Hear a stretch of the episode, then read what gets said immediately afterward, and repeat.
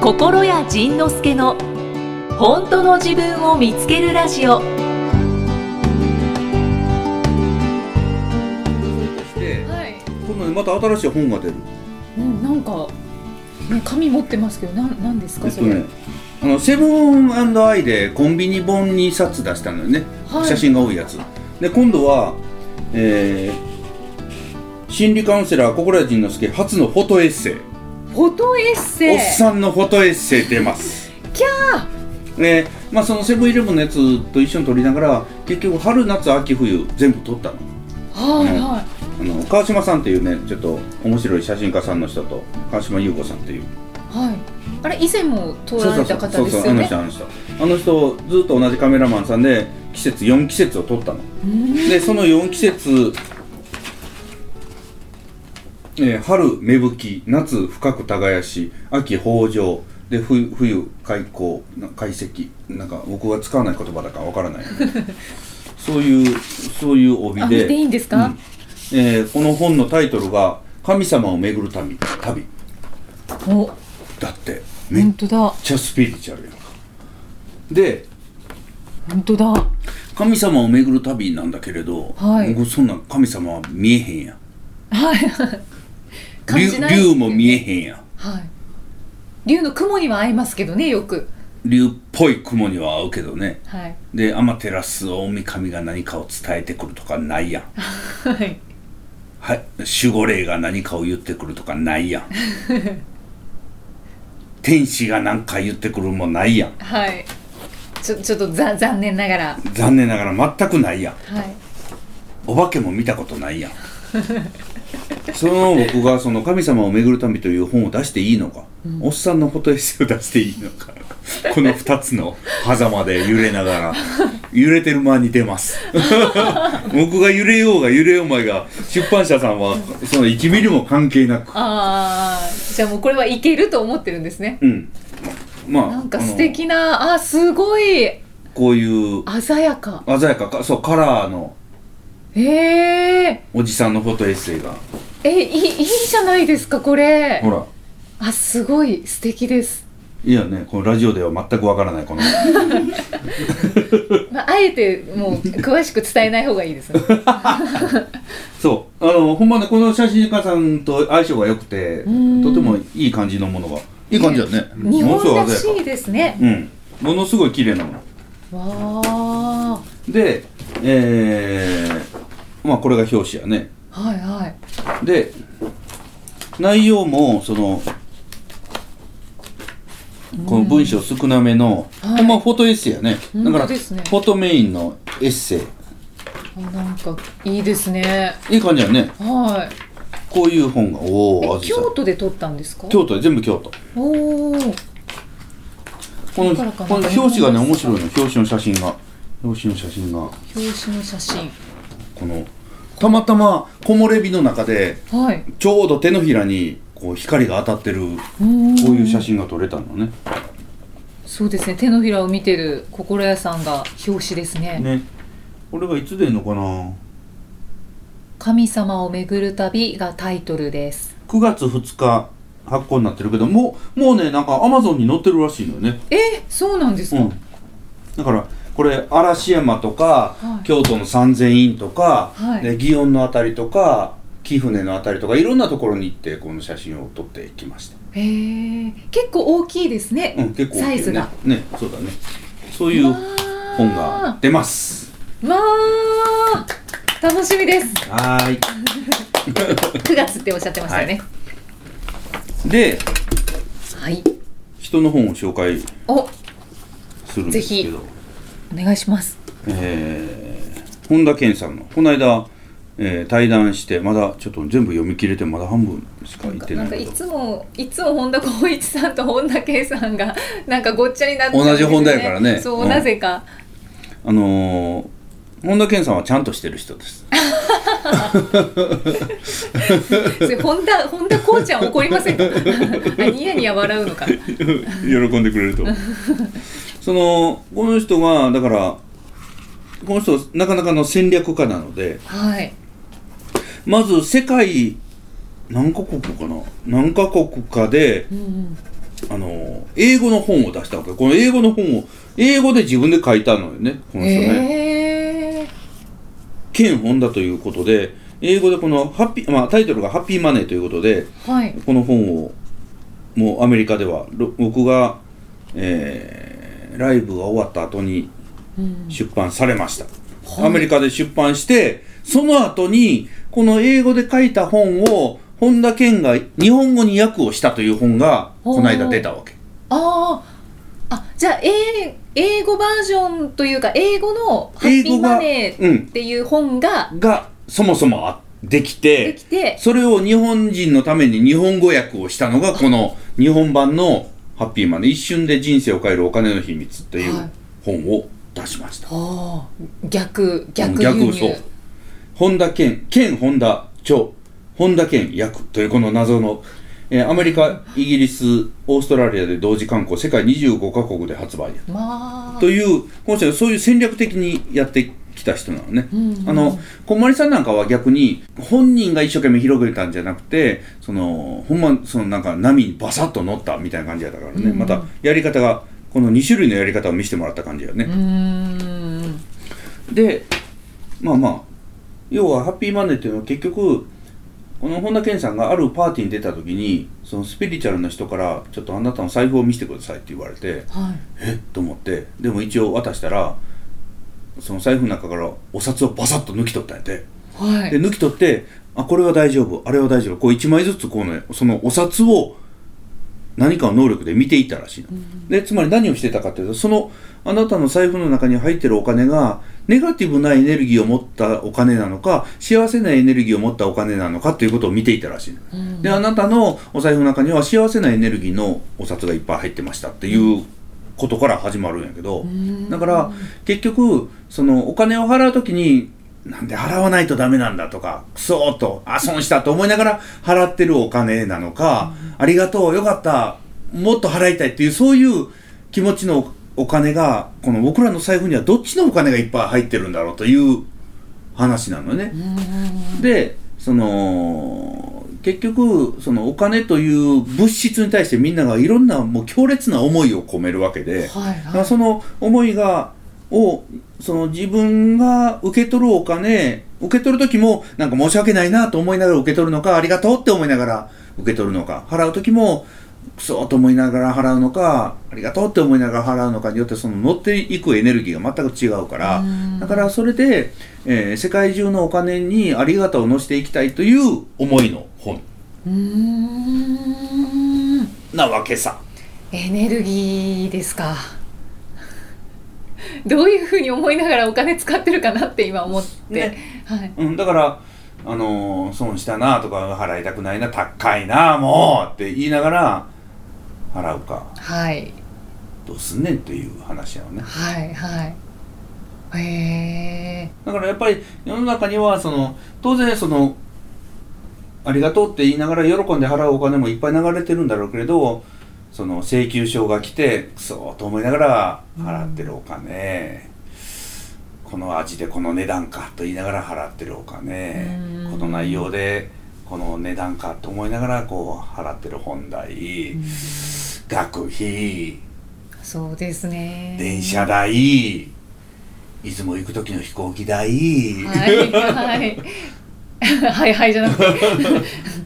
えこ心屋さんはどうですかなんか昔はなんか払うのが嫌だったよねなんかお金が減っていくんじゃないもう減っていくしか思えなかったもんね昔はね、うんうんうんで、えっと、僕はお金がなかった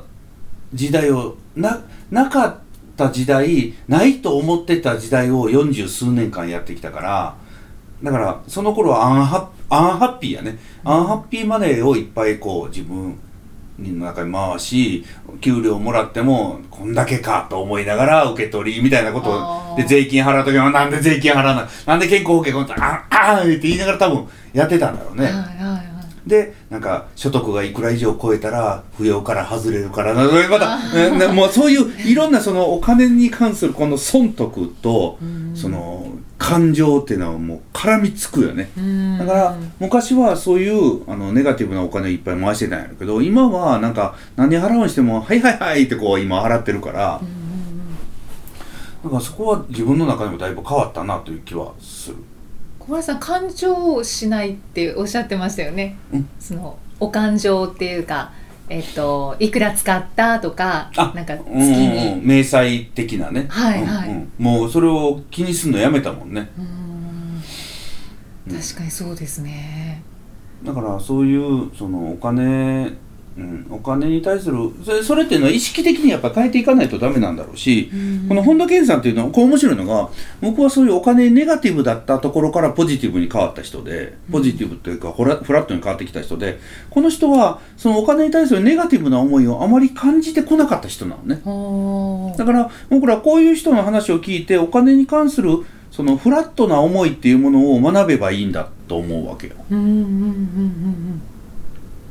考え方を考え方をその考え方をインストールしていけばいいわけよね僕らはねあそうですね、うんだからそそううですねそういう意味で言うとねこの本はちょっと皆さんちょちょちょっともしかしたら難しいちょっとまあ心得の本が柔らかすぎるんだけどこ れこれちゃんとした本ですあのも 文字が少ないです からねち,、うん、ちゃんと文字が入ってました、はいなんかだからちょっとちょっと僕もね今じあみ今見たら280290あ290ページもあるわ、うんだけどお金のエッセンスが詰まってるわけですよねそうそうそうこの人のね総決算やねうーんだからねそのこれをここからその自分あお金というものに対するお金というそのだからそのテクニック的にそのファイナンシャルプランナーがやってるようなこととか、はい投資の話とかっていうのとは、ま、全く別の、うんうんそのお金というものの存在に対する話気持ち感情の話やね。うーん感情それからまあ知識もいっぱいねあの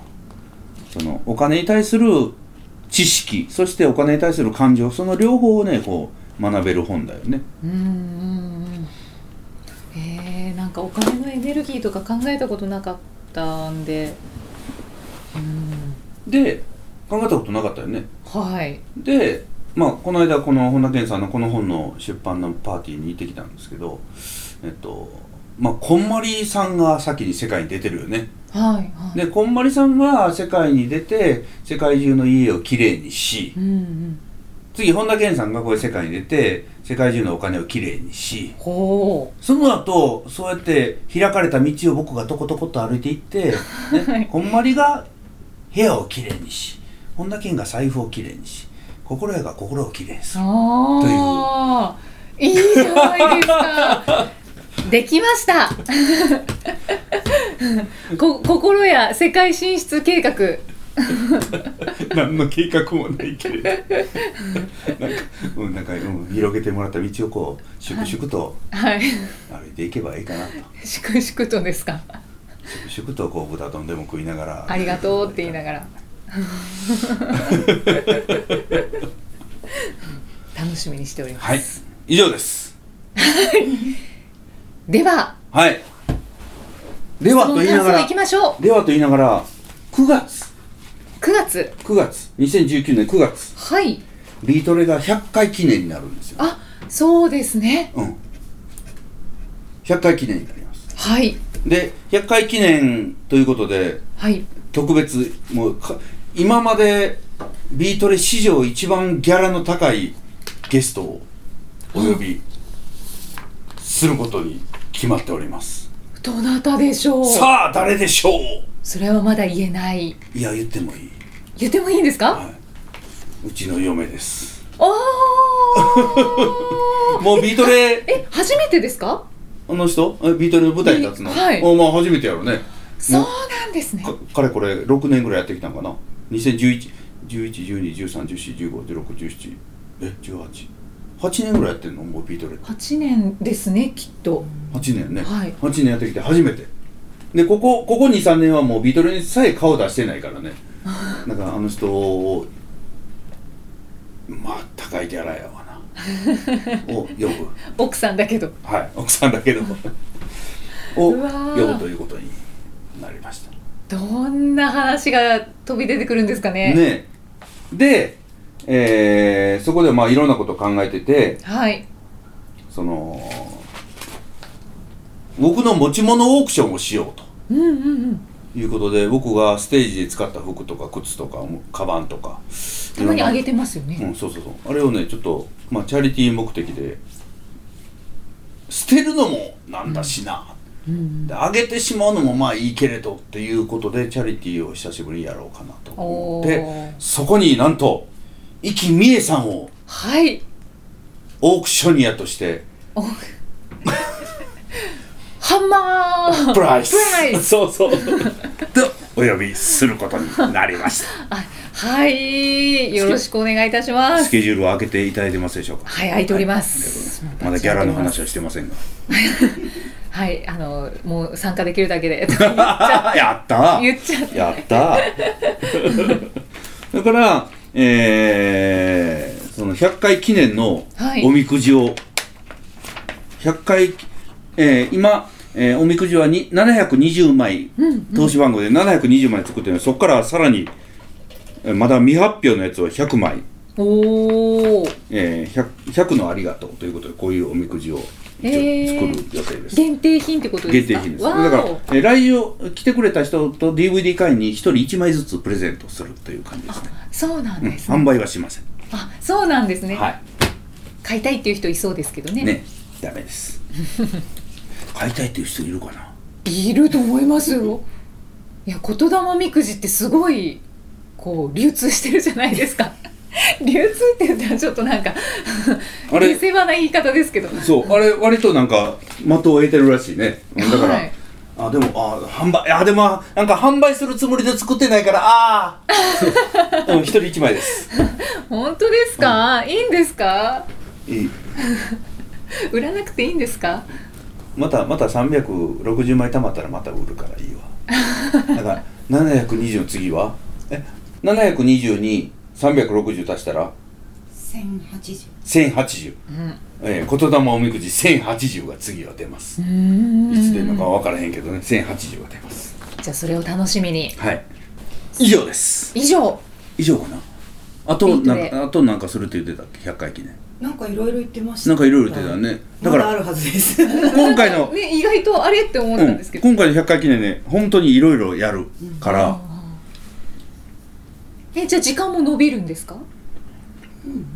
あ時間は一緒だけれども、うんその中にギュッとうんいろんなイベントごとが、うんまあ楽しみですね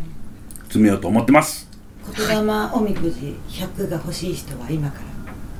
会員になってください。そうですまあまあねまあねうんさすがです秘書さんだから100回記念だから一般公開しようかなと一瞬思ったんですけど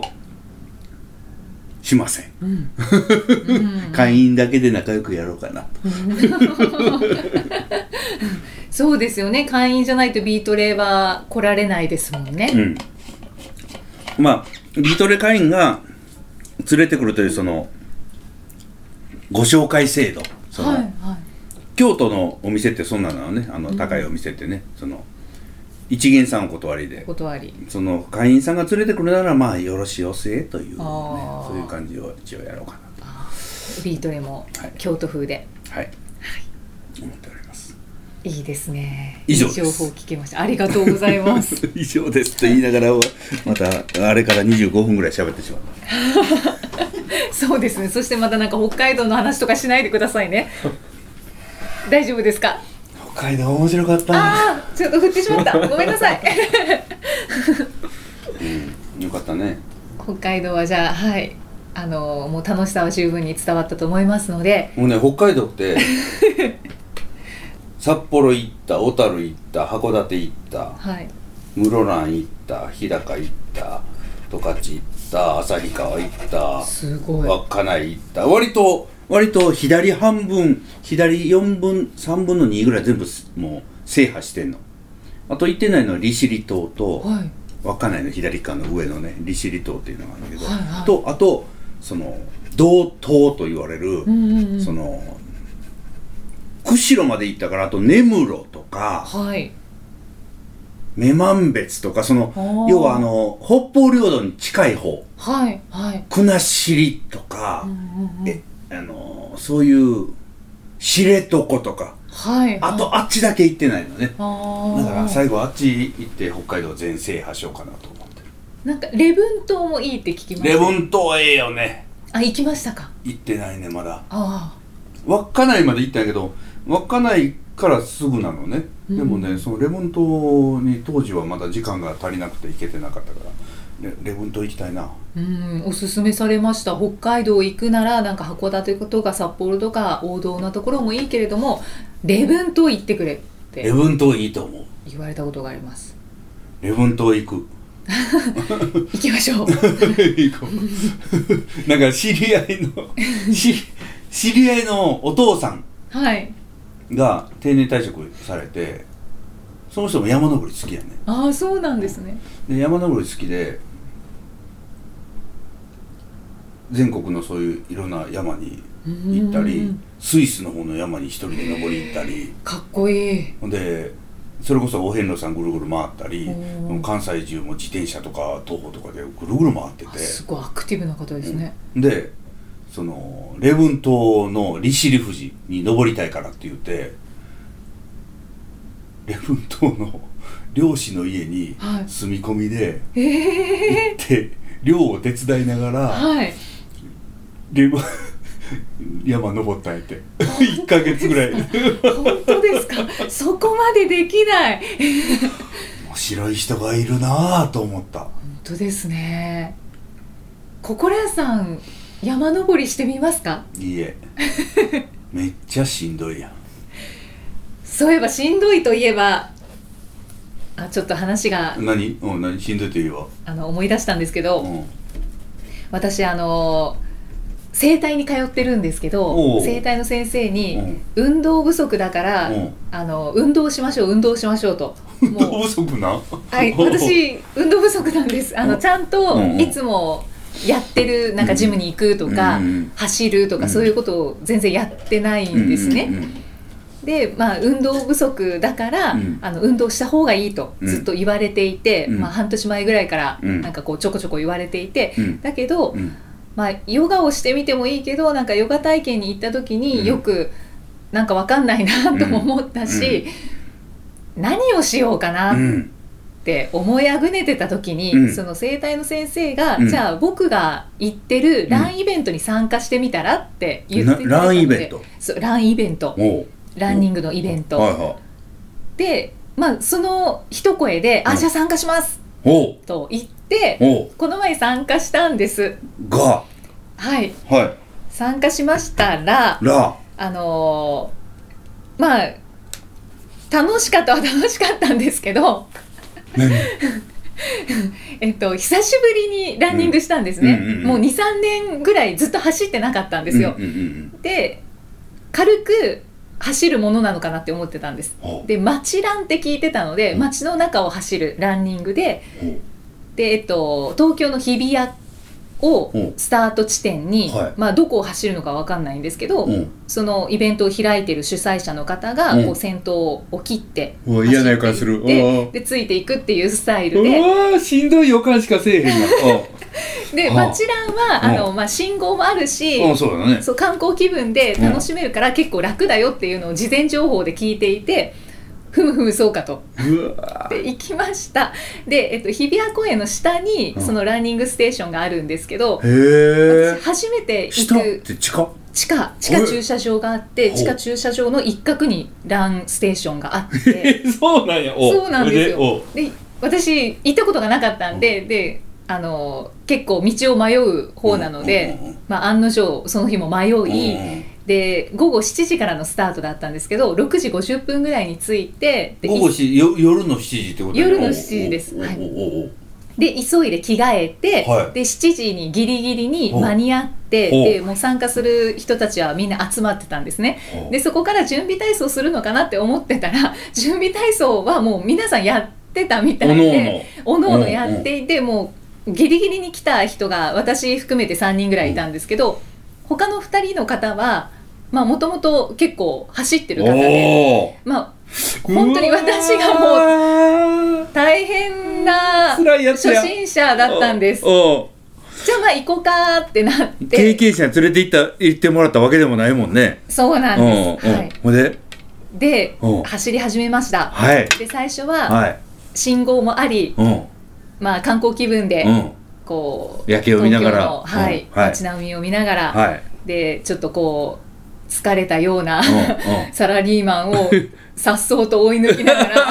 らあなんか気持ちいいかもって思いながら走ってたんですけどうんだんだんとやっぱ苦しくなってきてはいで結局、はいあの東京のその土地勘が分かる方なら理解してもらえると思うんですけど、うん日比谷からうん茅場町っていうところまで走りほう茅場町から月島に行きおうで月島のもんじゃストリートをほあのもんじゃの匂いをかきながらおずっと走ってでおあそこ信号がないのでもうずっと走り続けられるんですねう築地のあたりを抜けていくの築地を、はい、銀座抜けんのかな銀座抜けうます、んうんはい、銀座抜けて茅茅場町ってどこやったっけ茅場町はまだあのカ橋ブのあると走るあの門前仲町とか あああああっちなのねはいはいはいおおそうだねはいはいはいから月島行ってうんもんじゃストリート走って、うんうんでそうか海沿いをずーっと信号なしで走れるんやあの辺そうですねあ信号はあるんですけ信号あどんのところどころ、うんまあ、もんじゃストリートは全然なくっておうおうでそのままずっと走り続けてで橋を越えはい東銀座を渡り、はいもう本当に大都会をこう走りながらでミッドタウンを目の前にしながら、えーおう走って走って結局9キロぐらい走ってもう死にそうでした何えそれ何人ぐらいえっ、と20人弱はいましたかねでまたみんな結構なハイペースなんちゃうんいやもう足の筋肉すごい人たちばっかりだったんですよあもうきもう聞いてるだけで ももうなんか泣きそうになるわへっえていうことがありましたもうもうへっへっへっへっへなジョギングじゃなかったよねそうなんです街ランだから楽しいかなって思ってたんですけどもう大変でした衝撃でしたまあまあ好きな人は好きなんだろ うねだって走ってる人いっぱいおるもんね、そうですうねんもうあの気持ちが分からへんわ いやマだからラソンとかはいまあななんでこの話をしたかというとその、ねすごいアクティブなおじさまがいるっていう話からまあそういうアクティブなイベントに参加しましたっていうことなんですけど、なるほどすごい大変でした大変そう今聞いてるだけで 大変、気持ちが大変 もうそこそ多分僕もうもう多分最初1キロぐらいでもうどっかドトールかスタバ入ってるよ ね、そうですね もうあとは歩いてるよねいや本当そうですね、なんかこうハイヒールとか履いてもう綺麗にしてる OL さんとかもいるんですよずっとこう走ってるところで、はいもう街中なのでこう綺麗にしてる方とかサラリーマンの方とかの綺間を麗こうな OL さんと縫って 汚いサラリーマンの間を汚いとは言ってないです けどそうすごい間を縫ってでまあ走りながらウィンドウショッピングとかもしてたんですけど、うんまあ綺麗なカフェとかレストランとかあって、うんもう入りたい入ってビール飲みたいっていう。なんで人は走るやろね面白いねそうですね。だってわらじの頃にランニングしてる人おらへんよねわらじの時代に、ですね。ねなんですかね。だからランニングも西洋から入ってきた文化なの違うのわあわかんないですけど。ランニランニングを江戸時代の言葉に直すと何えー、っとなんだろ飛脚 う。ああ仕事やねそれねその趣味でだから江戸時代に趣味で走ってる人っていたんだろうかっていう話やんね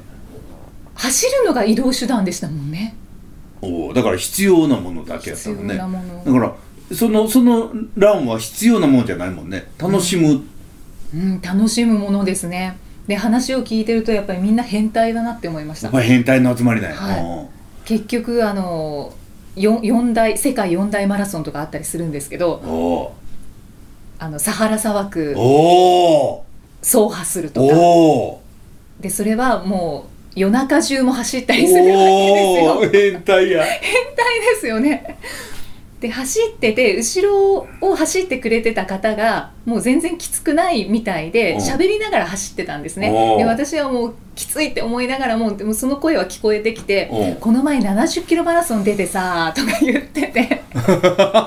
もうちょっとあのなんか精神的ダメージが来るんでそういう話しないでって思いながらすごいよねすごいですねいつから日本人は走るそんな風に走るようになったんやろうねなんでしょうねまああの NHK の、まあ、これドラマで「伊田天」っていうのはをい今やってんの、はい大大河ドラマっていうのかな大河ドラマの枠ですよねそうやねまあまあまああれも一回ちらっと見ただけやから何も知らないので何も語らないけれど伊達もなんかランニング系ですか、らあの陸上競技のオリンピックに出る話やねオリンピックの話っていうのを聞いた直こと旅で走ってたのねあれそうなんですね、うんそうだから直旅の前はわらじやんうん、うんうんわらじの人たちが趣味で江戸城の周りを走ってるかって走らへんやん かどこからそんな文化が入ってきたんかなってなんか走ってる人を見るたびに思うう、ん昔だってあんなんしたら腹減るやんかの世界なんかなどうなるねそうですね私は今回は運動不足解消のために走ったんですけどまあでももともと走るのは嫌いじゃなくて、まあそうだろうねはい運動江戸時代の人たちは運動足りてたんかな足りてたんじゃないいでちいすちかの生活が運動やったんかなだと思いますね、そんな電気ないしねはい洗濯機もないもんねそうですねもう洗濯するのだけでも一仕事ですよねそうねで車ないしねうんコロコロないしねゴロゴロ そうですねだからもう走るしかない走るいや走るかはい僕ももうそこは何を何を隠そう僕もその中学時代陸上部やったから 本当ですか、うんあちなみに今インターネットで、うんえっ、とマラソン発祥うはん江戸時代うにん安中藩うん安中藩が行ったあんなかやったら群馬か安中そうですかね、安政遠足があり、うん日本のマラソン発祥とも言われているああなんかどっかなんか山登っていくマラソンがあんのよねあそうなんですね、安政遠足はおよそ29キロを徒歩競争させたものでマラソンとは大きく違う、うんうんだけどマラソン発祥と言われている、うんだそうあでするあるあるあるへえあるあるじゃあ江戸時代からかもしなれんないかこの間テレビでやってたわそれあ本当ですかでも日常生活の中でわらじ履いて走ってる人ってあんまり聞いたことないもんね昔の人そうですよね縄文人が走ってたんかな縄文人あうーんだけど昔の人室町時代走ってたんあ何あでも走る能力なかったら兵隊になられへんもんねあのあー足軽はついていかれへんもんねあそうですねでもそれは仕事やもんねうんその趣味で趣味で趣味 ああ楽しいああ気持ちいいながら走ってるんじゃないもんねそうですねそうですねもう昔の昔のその縄文人とかの時代は座るっていうことがほとんどなかったってえ何してたの聞きま立すてよた立って人間はもともと立つ動物でで休む時にはあの寝転がるほう座るはないやん座るがないみたいなことを聞いたことがあります。っていうはいそんな衝撃的なことがありま した。それは衝撃的やねもう行かへんのまた行くんはいでも行こうかなと思っておお偉い運動ね不足解消におー偉いね僕が歌を歌うわけは僕が歌を歌いたいから僕が歌を歌うわけは君の笑顔をまた見たいから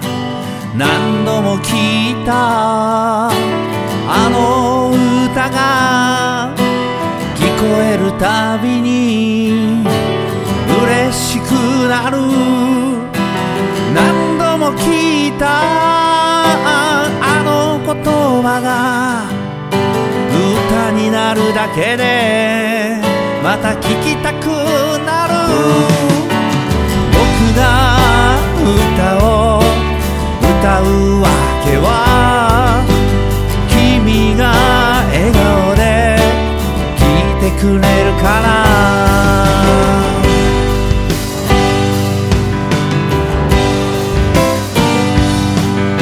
大切な言葉をメロディーに乗せれば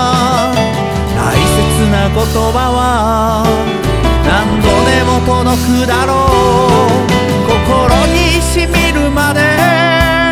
一緒に口に出せば幸せの魔法にかかってゆくよ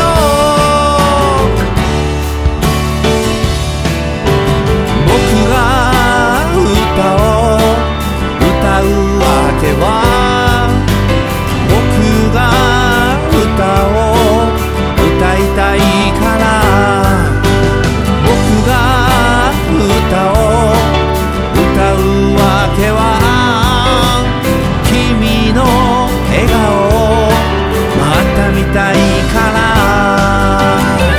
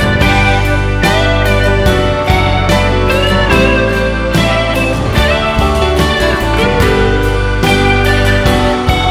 僕が歌を歌うわけは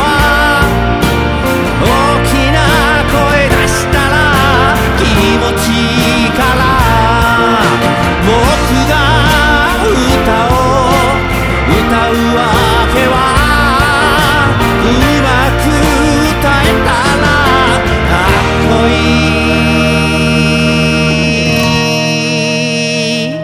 いだろう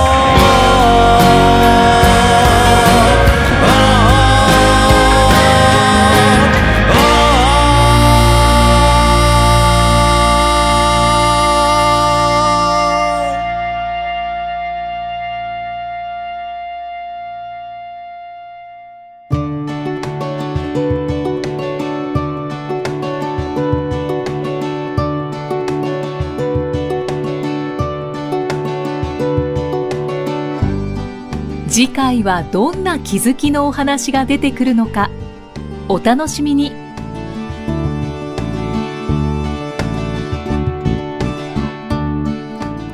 この番組は提供心谷仁之助プロデュースキクタスナレーション生きみえでお送りしました。